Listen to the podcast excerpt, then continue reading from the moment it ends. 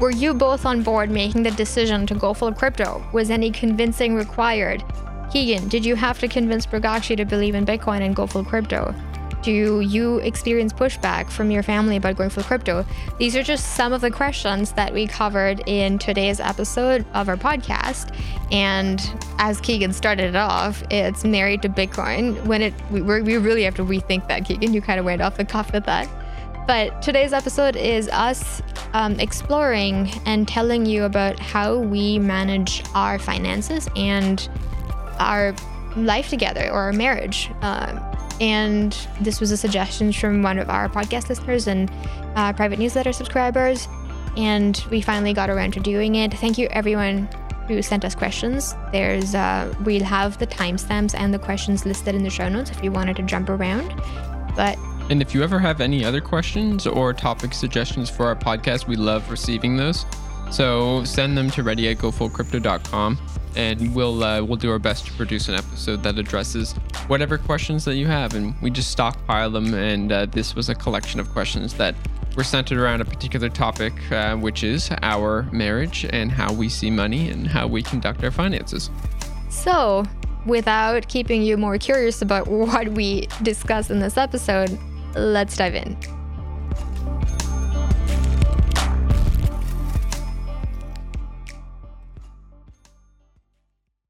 The thoughts and opinions expressed by Keegan Francis, Mrugakshi Palwi, and the guests on the Go Full Crypto podcast are solely their own and are not intended as financial advice. The content discussed is for informational purposes only. All right. Hello, husband. Hello, wife. the title of this episode is Married to Bitcoin. Uh, Sure. All right. So we announced a couple of uh, episodes ago that we wanted to do an episode. It was requested to us uh, on how we manage our relationship uh, with respect to us believing in Bitcoin and having our money in Bitcoin. So I think we'll just get started with what was sent to us precisely. And all of you that have sent us questions, thanks so much. We kind of just copy pasted them in this doc that or this this notes app and we're going to go through them and answer them one by one. So thanks so much for sending these to us. If you ever have any questions in the future, uh, don't forget to email us at ready at gofullcrypto.com with them. All right, this is Shroom TJ. Thanks again for suggesting this, um, this what you suggested. I'll read it out now. Okay. I also think a podcast about how you both, as spouses, balance your crypto discussions or strategies without having it harm the health of your marriage is worth exploring. Many of us, dating or married, could learn from such wisdom. Thank you so much for such a, a wonderful comment. And let's actually dive right in, Keegan. So, how do we balance, uh, how we both as spouses balance our crypto discussions or, yeah, crypto discussions? I think that, um, Okay, so let's rewind back to how it all even started. Uh, I had graduated with a degree in computer science from Acadia University. So did I. So did you, but you graduated three years before me? Yep. Yeah. And um, we didn't meet when we were studying, we met later. That's the story for another time. However, after I graduated, we were still dating, or we were dating, still dating. Um, and I didn't know what to do with my career. And Keegan said, Have you heard of blockchain? That was because you worked at PBSA at the time. And it, there was a huge blockchain wave, hype wave going on at that, at that time. So that's how I was introduced to blockchain technology.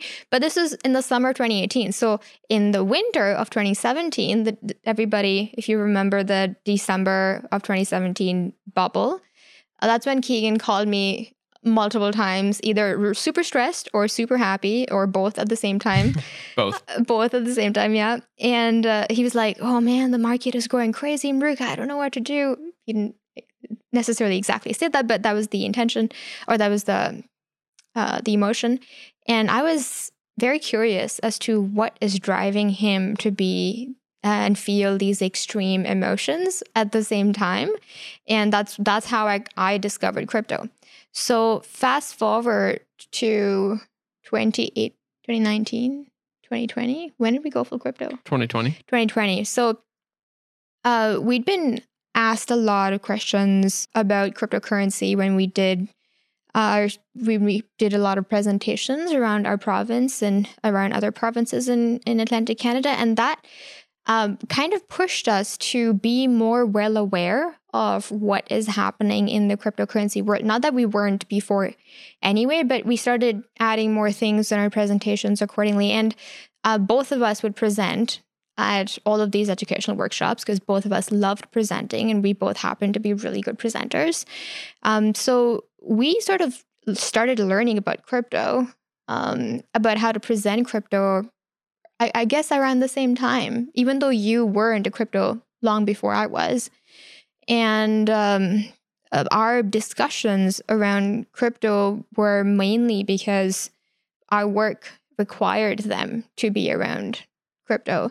And since we live together and we have a business together, it just sort of became a thing that we did over lunch and breakfast or at, night after a movie on a walk. there really were no limits to when we would talk about uh, our work that we didn't really consider work in the the traditional sense of oh like I have to work all the time. It was just something we were so passionate about. Yeah, our work and our relationship there's like there's a lot of overlap there. Yeah, just inherently, and our family and our money.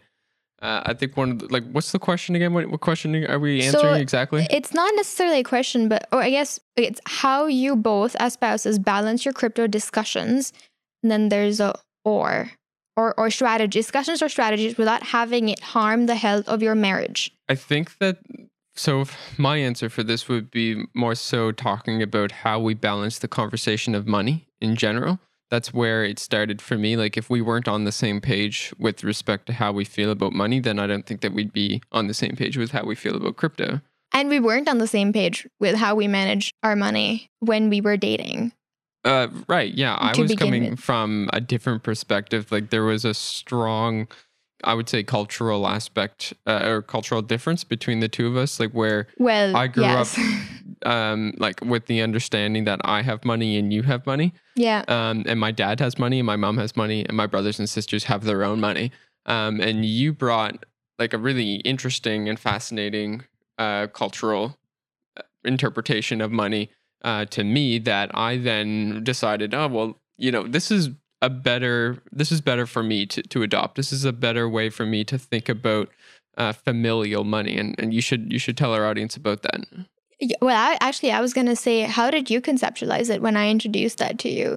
And, and it actually, I was against it. Actually, I, I wasn't. I didn't like it that much. Did, oh, I didn't know that. Well, there was a, a bit of like a, a hesitation. I was like, well, that's that's silly. Like, I like having my own money. Okay. Uh, yeah, but I like over time it made more sense because I realized that um, like I was a little bit hypocritical with respect to my other beliefs about relationships and uh, my interpretation of money. So like if uh, like you would always say, "Oh, we are one," right? And uh, and then if I then go and say, "Yes, but yes, but uh, I have money and you have money," then we're not really one. Like I was pretty committed, like in our relation was. I still am pretty committed in our relationship to like think of us as one unit. Um, and but yet I had this other interpretation of money where there was a, a degree of separation between my money and your money. Um, but then you brought the the interpretation of uh, of us being the same unit of family, which is why it didn't make sense for there to be different um, units of handling money.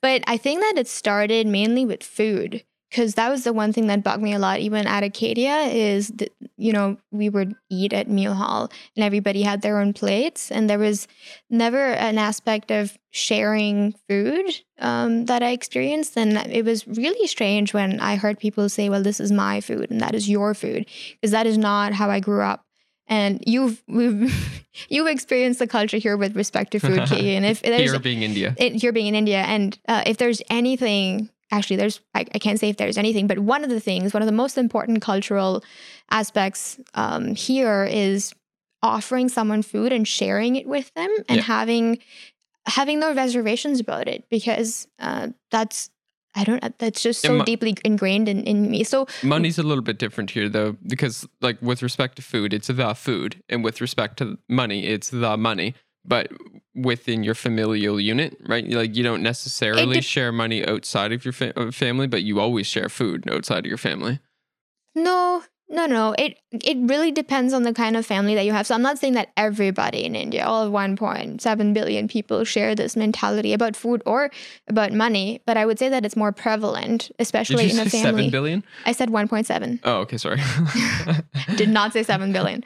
Um, so I think that the whole because like we didn't we didn't start off by me convincing you or me introducing this phenomenon of oneness with you on the money aspect of it because yeah, that's how I remember. Like Well, I, I in the- remember me saying like I have money and you have money and that's the way I like it. And you saying, well, like the way I grew up is like my family has money. My family like draws from a pool of money, like the pool of money, rather than your money and my sister's money and my dad's money. It's just the money. So I don't remember why we even started having that conversation because when we moved in together and we were still dating at the time, we we paid we split the expenses, right? We so did, yeah. like I would pay the rent and then you would buy all of the groceries or we would alternate on buying groceries. And at one point I remember you forgot that you needed to buy groceries and or you needed to pay for it. Yeah, and I, I got this. yeah i got really irritated because i was like well i paid for them last year last not last year last week and you're supposed to pay for them this week but you told me to go to the groceries. Like why don't you remember? Are you manipulating me? Etc cetera, etc cetera. i just had these thoughts and then i called my mom from the parking lot after i did the groceries and i was like mom this is happening. Um like is this a bad thing? Is this a red flag? And she's like who's going to eat the food i said both of us and then she said how does it matter who pays for it Yeah, and I love that. and that just immediately calmed me down. She obviously said it with way more love than I just uh, um, imitated her saying it. Um, but she's like, "So how does it matter who pays for the food?" Yeah, it, it so it seems like there was a progression of, of blending our finances. Uh, Like when we first moved in with one another, we were still trying each other out for all intents and purposes, right? Like Yeah. we weren't sure that we were going to become a family. That's true. So at that point in time, it didn't make sense to think of our finances as one because, like, as soon as you stick your finances together, it's uh, it's actually kind of hard to unstick your finances, that's true. right? and- that that's why there's divorce lawyers. And and for the record, we don't even have like a joint checking account or joint savings account. We no, we don't. Yeah, yeah. We our bank accounts are still separate, and we actually thought of um, putting them together when we wanted to get a mortgage for for getting a house, etc. Like there were lots of times where we are like, "Oh, should we do this?" But it didn't make sense because of some banking infrastructure that we won't get into this this episode. But Um, if you're but- interested in that story, then you can go check out the episode of ours titled uh, "The Three Triggers That Led Us to Go Full Crypto." I think that no, we. no, no. It was because my well, it was because when I created an account, Oh yeah, it right. was in a different section of the country, so I was. That's actually the most ridiculous. I don't think we've ever told this story, but your No. your bank account when you set it up was in Ontario. yeah, My bank account has always been in Nova Scotia, and those are well two parts of the same country, but apparently not for security not purposes. the same enough to like make it so we can have a joint checking account. It was so silly so when I figured that out, or when we yeah, figured that out rather. The, the banking person said that either, well, it just made sense for me because my account was from a different province, but I would have to close the uh, my account and then create a new account here with the with the main branch being in Nova Scotia, well, here being Nova Scotia, and then we'd be able to have a joint account. And then we were just like, that makes no sense. This that's way more trouble than it's worth. Do, do you know what's weird about this though? Is like we, the both of us actually obtained a lot of our financial literacy through crypto first, then like translating things back onto the the legacy or or traditional financial infrastructure. So when we found out that there's this geographic geographical differentiation or division, um, we were like, we're coming from a Bitcoin mindset where. You It's know, you internet get- money you get wherever the you have the internet. Yeah. access to Bitcoin, no matter who or where or when you use it, wherever you are in the world. And then like we go see our banking advisor, like, yeah, you're in the same country, but not the same province. And, It was for security reasons, and right, I- exactly. Same yeah. thing though, like Bitcoin, same security everywhere. right. It's it's uh, it's just weird to take a. Bitcoin mindset and then overlay it on top of the legacy financial system. When you do that, it's it's very stark, uh, like how how the systems are. The, One system's better than the other. Yeah, I remember one more thing about that is uh, when we were talking with the about to the mortgage specialist, he said that if we did have a joint account, then the mortgage won't show up on one of our accounts. So the mortgage would only show up as a line of credit. I might be getting my terminology wrong here, uh, but it would only show up as debt on one of our accounts, even if we did have a joint account because of the separation of Right. provinces. Right. It was something to that effect, and it was it was just a, a little strange. This whole phenomenon of not being able to get a checking account because of these reasons. So we just decided that it, it wasn't worth it, and I think at that point we were more so solidified on uh, like joining our expenses and treating ourselves as like one family Yeah. instead of two separate people. So it didn't matter which account the money was in. It's just kind of important that the money flows. And it's funny you say that uh, it's uh, hard to unstick your money because we moved in together in August and we started a business together in uh, in November. Well, yes, we did. And like each of those things are like an aspect of sticking uh like myself to you or vice versa. Um and like all of that just kind of led eventually to our marriage, uh, including like the the progressive um joining of our finances. Yeah, yeah, that's true. And I think that we just stop thinking of it as your money and my money. Or I, I, Yeah, sto- I uh, stopped uh, thinking yeah, about I- it that way. Like, yeah, same. Well, I never- yeah. Now I think of it as it's just, Just our money. one, It's yeah. money that we have. we actually, it was probably two years, two or three years ago. It was very early on in our relationship, and I think that was one of the founding um, blocks of us building a life together.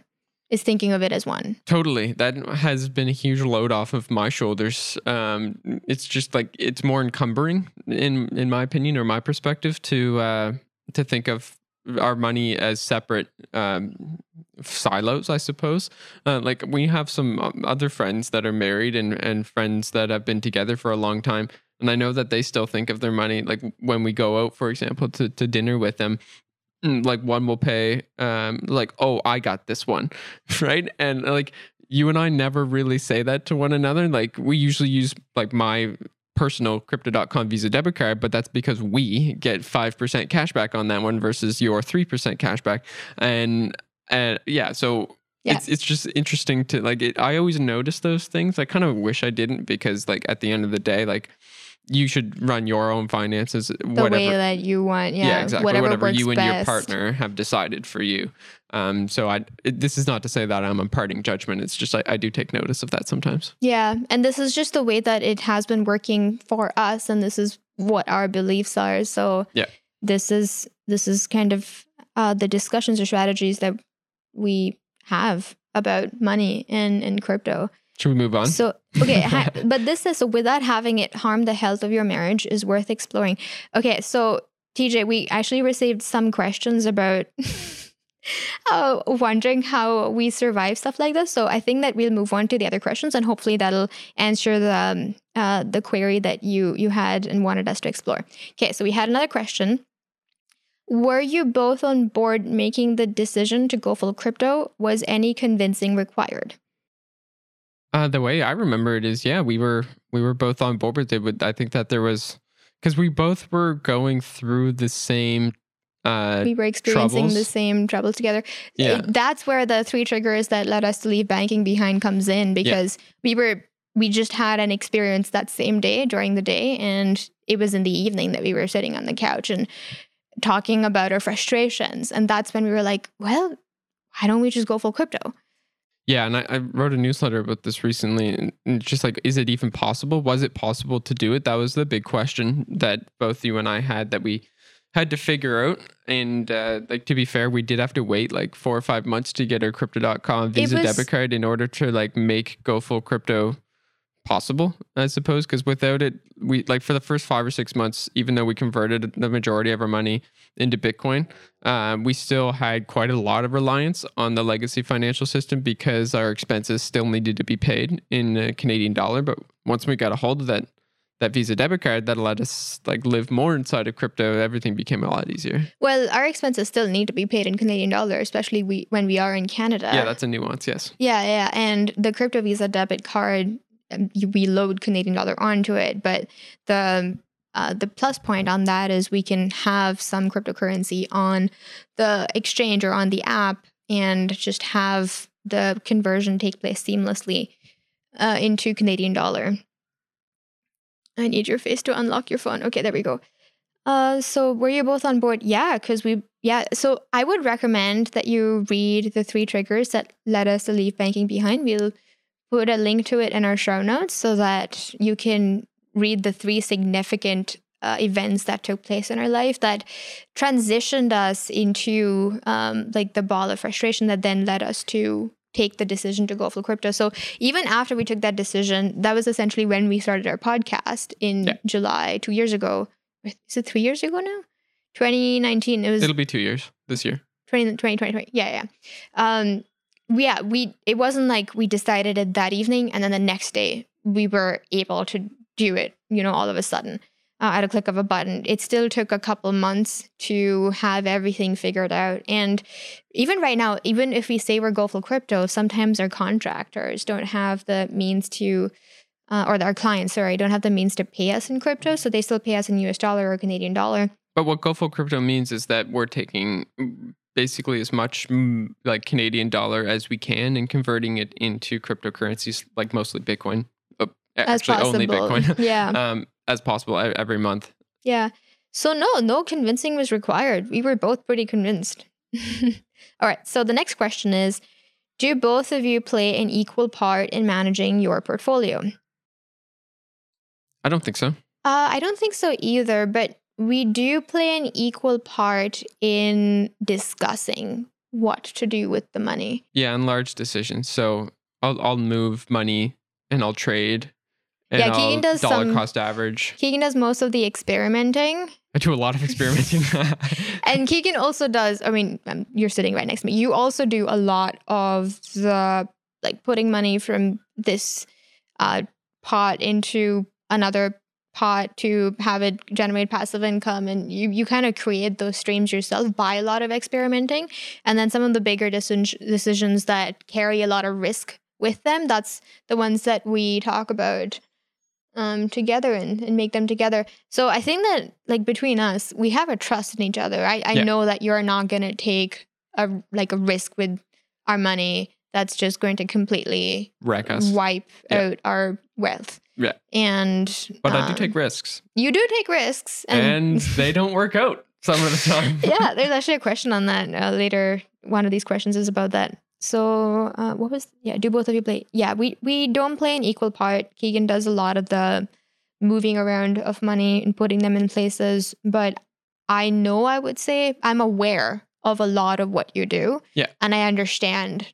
I, I would say everything that you do, Well, even though I don't take part in it. You're aware because you read the newsletter as well, or like you edit the newsletter rather Yeah. for me. Um, and so basically everything that I do, all the experimentation that I do is inside the, uh, mostly inside the private newsletter.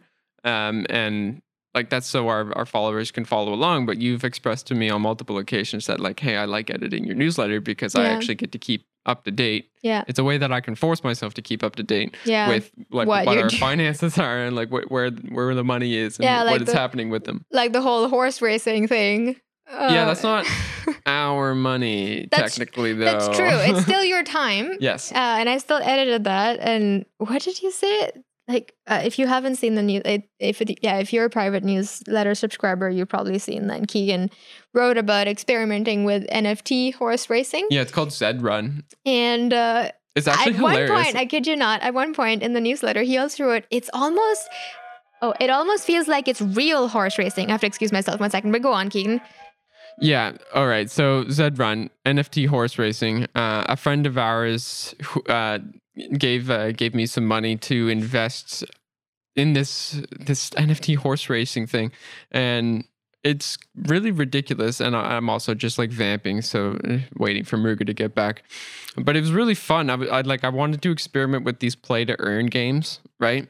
Uh, because the metaverse and NFTs, like they're all exploding and part of the private newsletter is so like I can go out and do the uh, the experimentation. I can spend the money so so that you don't have to, right? Because it it is pretty expensive to like go and, and try these things and do these things by yourself. Uh, but uh, that's that's a lot of what the private newsletter is for. Muruga, I'm glad you're back because like I stress out when you're not here. I like feel like you uh you guide the conversation and you'll have to listen to this part um when uh when you're editing or something. Yeah, sure. Yes. Well, we don't edit the the podcast anyway. So what you heard, everyone, that was the Titanic, theme, Titanic song, theme but that's yeah. also our doorbell. and I told my dad not to not to ring the bell because we were going to record a podcast, but that's okay. He's my dad. Um, anyway, so I have no idea what I said about Zed Run. We should just continue. all right.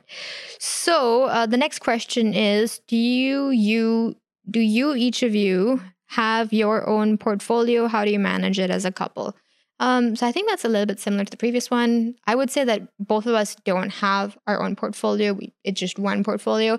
But the way that I usually, um, if if I'm because I am paid in Canadian dollars for our Canadian dollar rent expenses, etc. Right now we're in India, so all of that money I essentially can buy Bitcoin with it, and which I have been actually the the entire uh, trend downwards uh, in the past couple of months. buying the dip. Yeah, I, I bought the dip. Every all- dip. ev- I bought every dip. Yeah, I, I bought it all, all the way down. And then when it reached the bottom, I was like, okay, I have no more rent money to buy the bottom with. And this kind of sucks, but it's okay because I bought all the way down. And that's that. I would say that yes, we have one portfolio, but is it is the aggregate of each of our separate accounts. Yeah, that's true. But you do a lot on the crypto.com exchange as well and on Binance on Yep. the crypto.org chain. Um, and I mostly just play around with ShakePay and my crypto.com app. Um, Right. And I make very simple decisions and I don't think about it because that's the way that I like it. I think about it all the time. Yeah, yeah. You can you can dedicate your mind space to it, and you're okay with that. I, I think, oh yeah. except when you get super stressed. But I'm having I- a lot of fun. yeah. the There you go. okay. Okay. I, I the- want to finish though. Okay, sorry. So when I when I buy, I decide I've kind of decided a strategy for whenever I buy through my app, and it's I decide a particular amount. So let's say it's zero point. It is actually zero point zero zero three Bitcoin, which is around two hundred dollars, or it was actually one hundred and sixty Canadian dollars as well during the dip. It in that range, and that's sort of like every time I see a red market, that's another rule that I've set myself set for myself is I am not going to buy when the market is green. I'm not going to buy when Bitcoin's up 2% or 5% or 10%. That um, I've like I've trained myself to control my fear of missing out because a lot of the time you feel like buying when you see the market be green, but I have promised myself that I'm not going to buy um, in in a red market, uh, sorry, in a green market. So that has helped me stick to my rules. Uh, that and deciding to buy 0.003 Bitcoin, which is based on what the price of Bitcoin is, around $200 plus minus, say, $40. And that's been my strategy so far. I buy it, I forget about it. Yeah, I was actually going to say something similar around how to not stress. How do I like I do that by dollar cost averaging. So no matter what, I buy $10 worth of Bitcoin every single day. So it doesn't matter if it's a green market or a red market. Uh, I'm buying Bitcoin regardless of what's happening, and that's that's because if I didn't, I'm I would I used to wake up in the day and like oh god like what is the market doing today like i have to make a decision about whether or not to buy today but then i just automated that decision and now i have so much more of my time back uh, because it's just I, it's going to happen and i can sleep easy now Yeah. There we go. Okay, so the next question is uh where where was I? One second. Oh yeah, okay. Did you experience pushback from your family about going full crypto? Um, I don't think they really knew until we did it. or we might have just said over dinner that, oh, we're, we're thinking of doing this. And then we just did it. And we are like, oh, we did this. And I, I, I still think that i don't I- remember any significant pushback yeah, our family was still trying to understand what we do at all. yeah right It took our some of our family members a long time to to be able to describe what we do to everybody else. Um, it initially was like, oh, they do something with Bitcoin or they do something with blockchain, but now they know what we do. Um, but yeah, we didn't really face any pushback.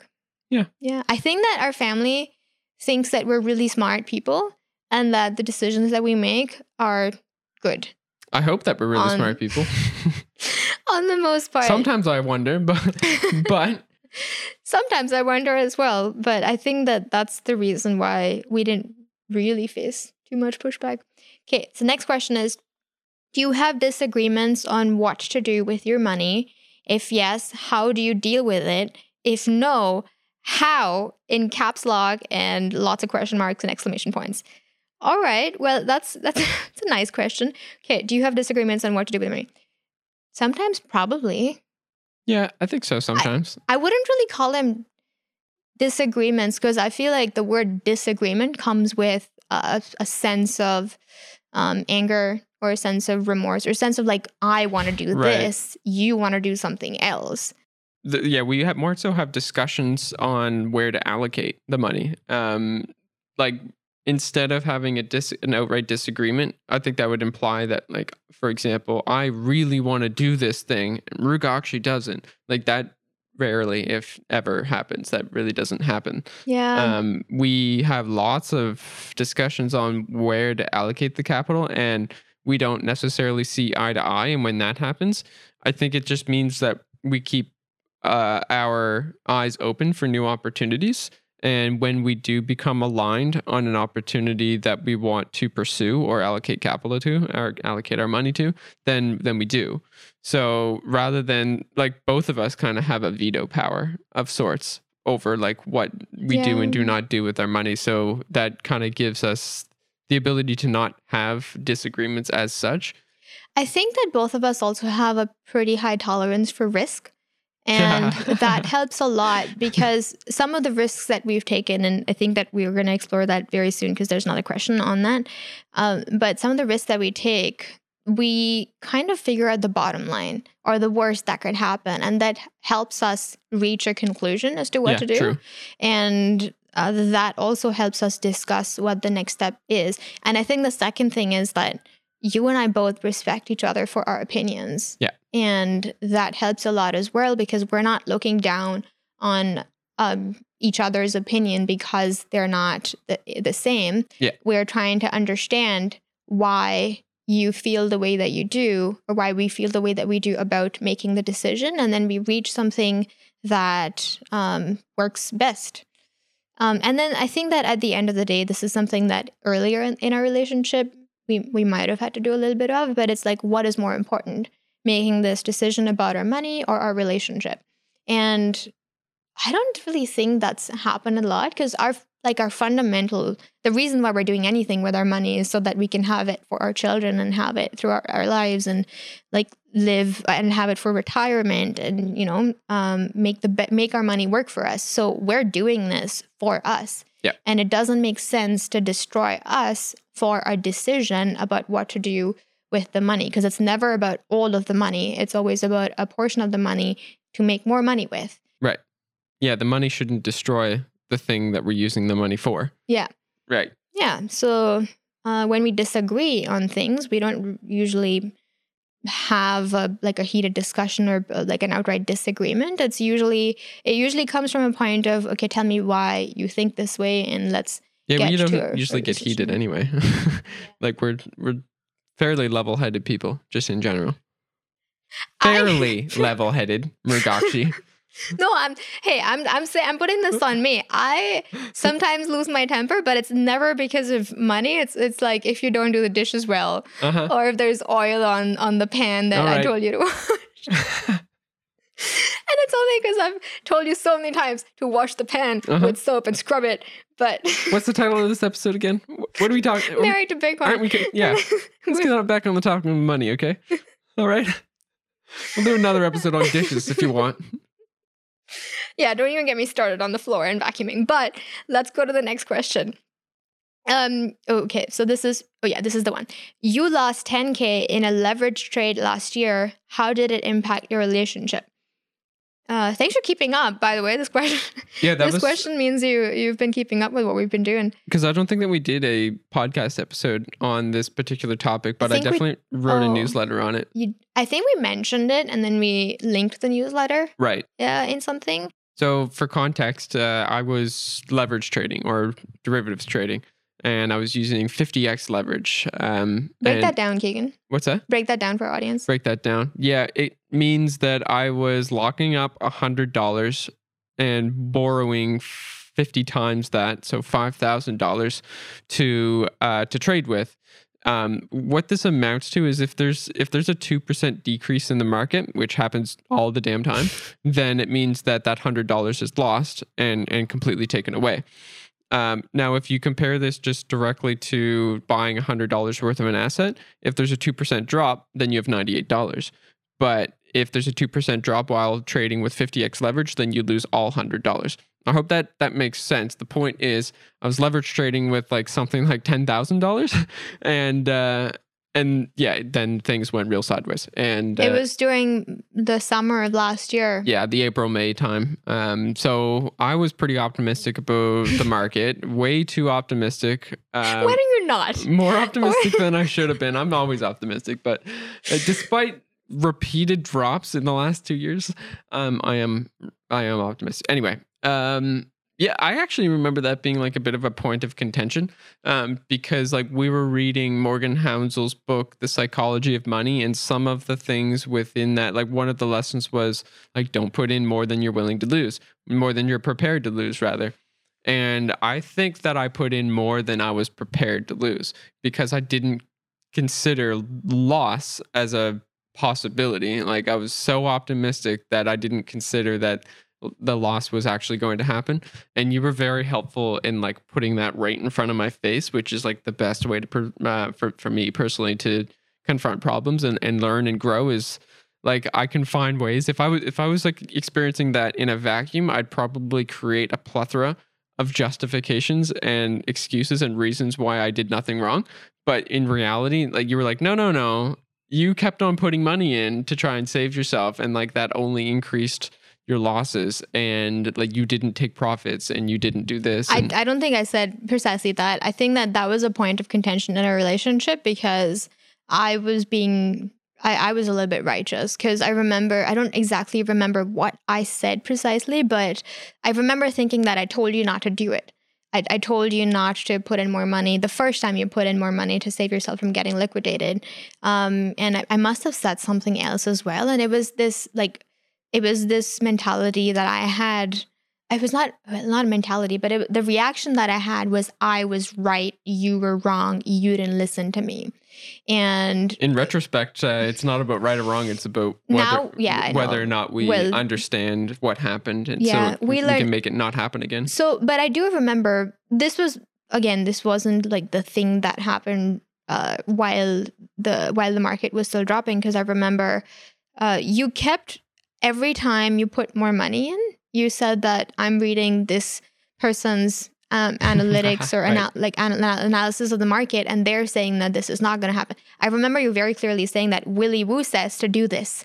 Willy Woo says to put more money in um, because the market. I don't know if you've said because the market is going to go up or, or not, but I very distinctly remember you saying that. And then William, I don't remember William Clemente the third was someone who posted things at that time too, but uh, you were saying that all of these traders are saying to do this, and that the things that you started saying every time you put in more money from uh, to save us, us from getting liquidated, I was like, this is a little bit of a red flag because I don't like where this is going. And um, what happened was, uh, I think we were at ten thousand, like we were going to lose ten thousand dollars, and um, the I big- wanted to put more money in. you wanted to put more money in. I think Bitcoin was at 38. Uh, I might, and- okay, let's just say that it was at 38 and it was, uh, it bottomed out at 34, but it was at 38 and you're like, I want to put more money in. And I was like, no, Keegan, we got to cut our losses. This is all. We should not put any more money into this trade. It's fine. Let it be. Yeah. And you listened to me. Yeah. And I think that that was because the market progressively became or the trade progressively got worse Yeah. because th- we were ha- starting to have these conversations when bitcoin was at i think uh 50000 because it went down from 70 or 80000 right it was after it hit the first all-time high Something like that. yeah. So, uh, how did it impact your relationship? I think that both of us learned a lot about each other and ourselves as well. Yeah. Um, It was about growth. It was about growth, It was a learning opportunity. and we were both, um, we were both aware that it's it's money, like you yeah, know, it's just money. it's just money, and it didn't seem like that at that time. I Mhm. know that you were feeling really bad, and you thought that that was a really stupid thing to do. yeah, I was very stressed for a while. Yeah, Yeah. and you blamed yourself a lot for it, but at the end of the day, it was fine. Yeah. it didn't really. It, the way that it impacted our relationship is we understood each other more. We learned how to communicate with that, with each other more, and uh, I actually learned my Yeah. lessons best when they hurt more.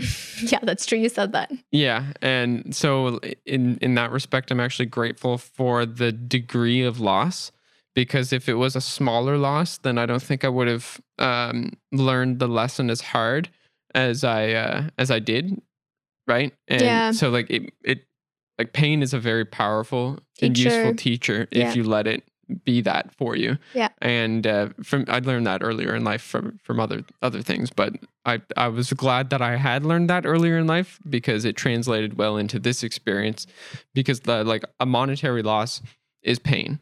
That I mean, it just is. Um, so so yeah, I, I translated that into like okay, learn these lessons, don't repeat them.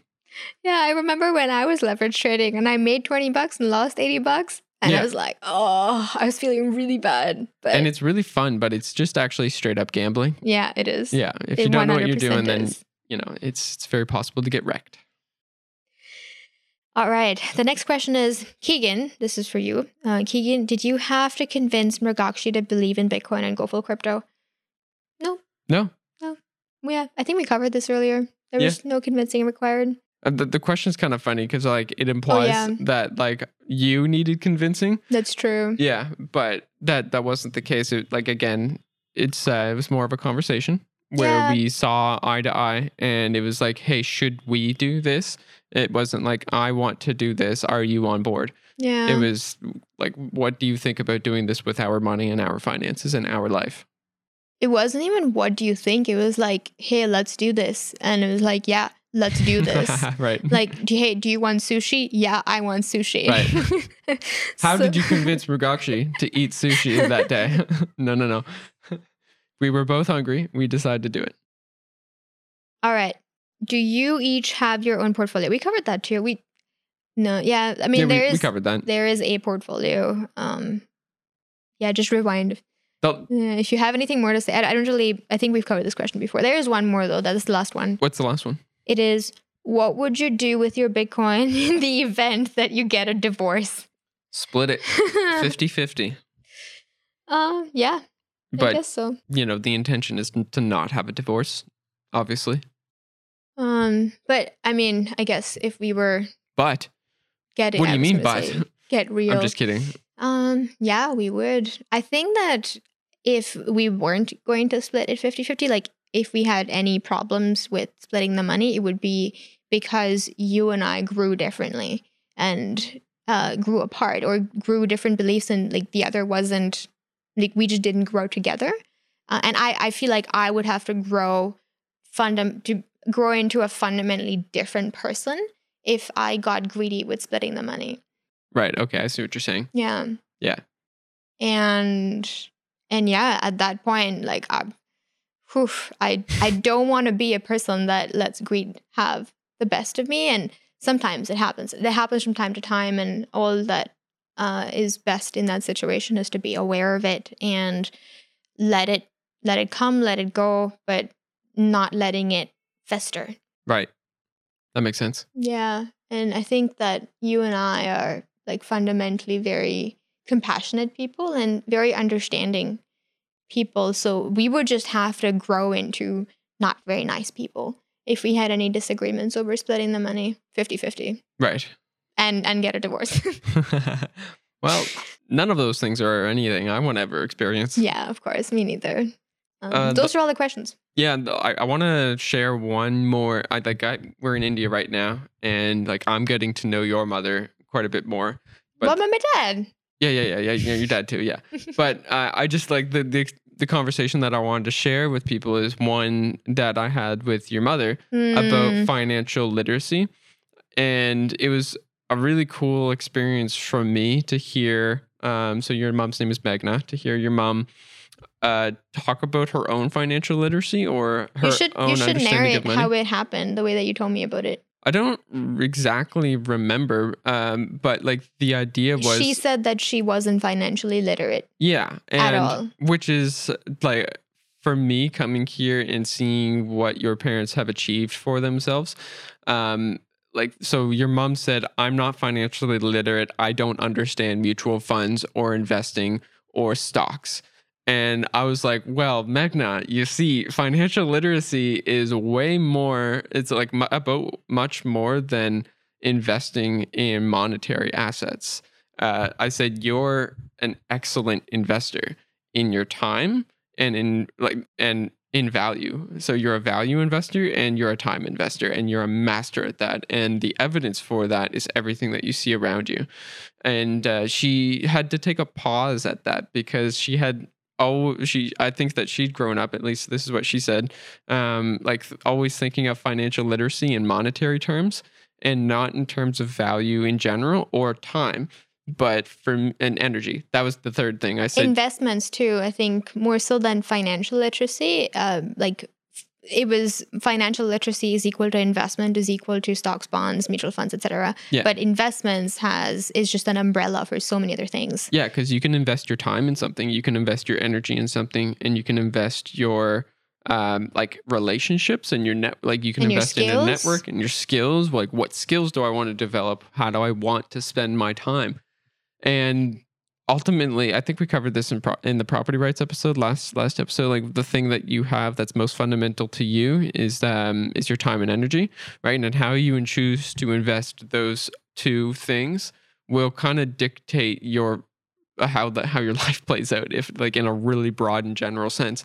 It's it's your time and energy that you need to get good at investing not money. Um because money is just a representation of time and energy it's stored time and energy so if you figure out how to be uh dedicated or committed or what's the third word um dedicated committed disciplined Mm. with your time and how you spend it, then you'll actually attract more money. I think at the end of the day, like your mom, I remember one of the things that she said. She said, "Just keep moving forward. Money will come to you." And it's like, well, where did that conception or that idea of hers come from? Like, it came from having a good financial mindset or a good, yeah, good financial literacy in terms of uh, time, value, and energy, not in terms of money necessarily. It was, I don't think that's pr- exactly what she said, but it was also very similar to what our uh, acupuncturist Froni said. Because she said, don't chase after money. If you chase after something, it runs away. Right. But do what you're good at, do what you love, Yes. and money will come. That's right. Yeah. About financial literacy, though, I think that you, I think you did talk about this because I remember you telling me about it later. And it was um, financial literacy isn't only about knowing what to invest your money in uh, when it comes to um, building assets in the stock market, et cetera. It's also knowing when not to spend or Yeah. like what to use your money on and What Uh, not to use your money when on. when not yeah exactly and like my parents have been through very difficult financial times uh, in the past well in their entire lifetime i guess. And uh, they have brought themselves out of it. But for a very long time they had to struggle a lot. And at that time my mom and my dad but I'll, I'll talk about my mom for now and she didn't spend on something that she didn't need. And there's many examples of that that i won't disclose on this episode but uh, it was saving as much as possible Yeah. to do what they needed to do to get out of their financial troubles um, but that it's that also is an aspect of financial literacy Totally. you know not ignoring your problems and not um, trying to live up to a lifestyle but adjusting to your lifestyle um, to to do better Yeah, and I, I remember actually um, the thought is leaving my brain as I'm like trying to articulate it. So uh, I might just need to pass this back to you. um, what was it? It was like a, it was a good point, and I wanted to bring we're it. one keegan but i can't look into your head I know. I'm sorry. no it's okay Okay, we might just need to continue. Okay. Yeah. Um, A B C D E. Is it bringing? Oh wow. Whew, I've I listened. To, oh anyway, did it did it trigger No. anything? No, it's gone. One two five six nine ten five. No. I, don't, don't- I don't know what you're doing now. Okay.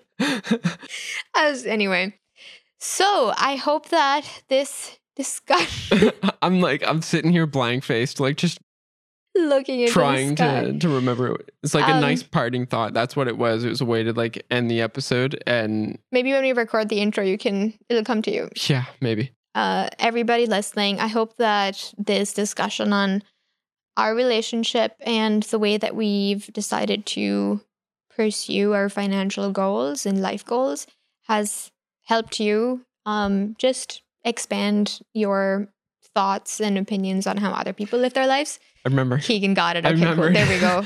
uh, both your parents invested heavily in their names, Oh, and that's one of the like. Uh, I I love this quote, and this is that was okay. Yeah, full full circle now. I forget it a little bit, so I might butcher it, but it's uh, if you lose your money, not the end of the not the end of the world. If you lose your land, not the end of the world. If you lose your name, then that then you lose everything.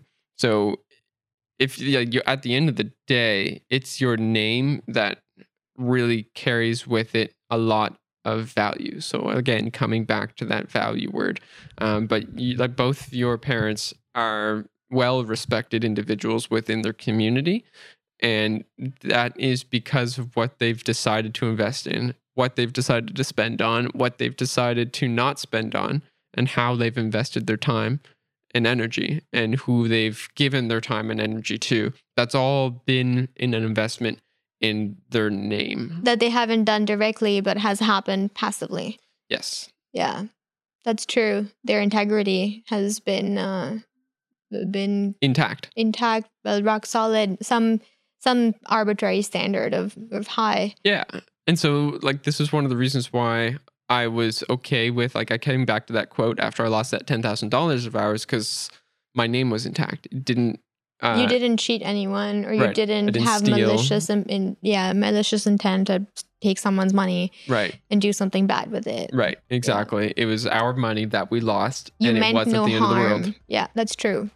Yeah, and I think that you know in the future, if there's ever a circumstance where we take someone's money and we lose it, I think that we as I hope. Um, and I this is me. You know what? I'm gonna say it. I, this is me betting on us. Is even if we do that, I think that I have I have complete faith that we would do everything possible to give that money back because we wouldn't want to be the kind of people that take other people's time, effort, energy, and money for granted. Right, correct. Yes, absolutely.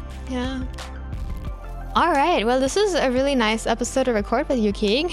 And uh, thank you, TJ, for um, it off. taking yeah uh, um, sending us that message in october of last year to have us explore this conversation we hope that you um, gained insights from our conversation today well everybody thank you for listening if you have any questions you can send them to us at ready go full crypto oh i'll say one last thing if you enjoyed this episode think of one person who would also enjoy listening to it and gain value from it and recommend it to them so that uh, we can reach the minds of more people. And with that, stay tuned for our next episode.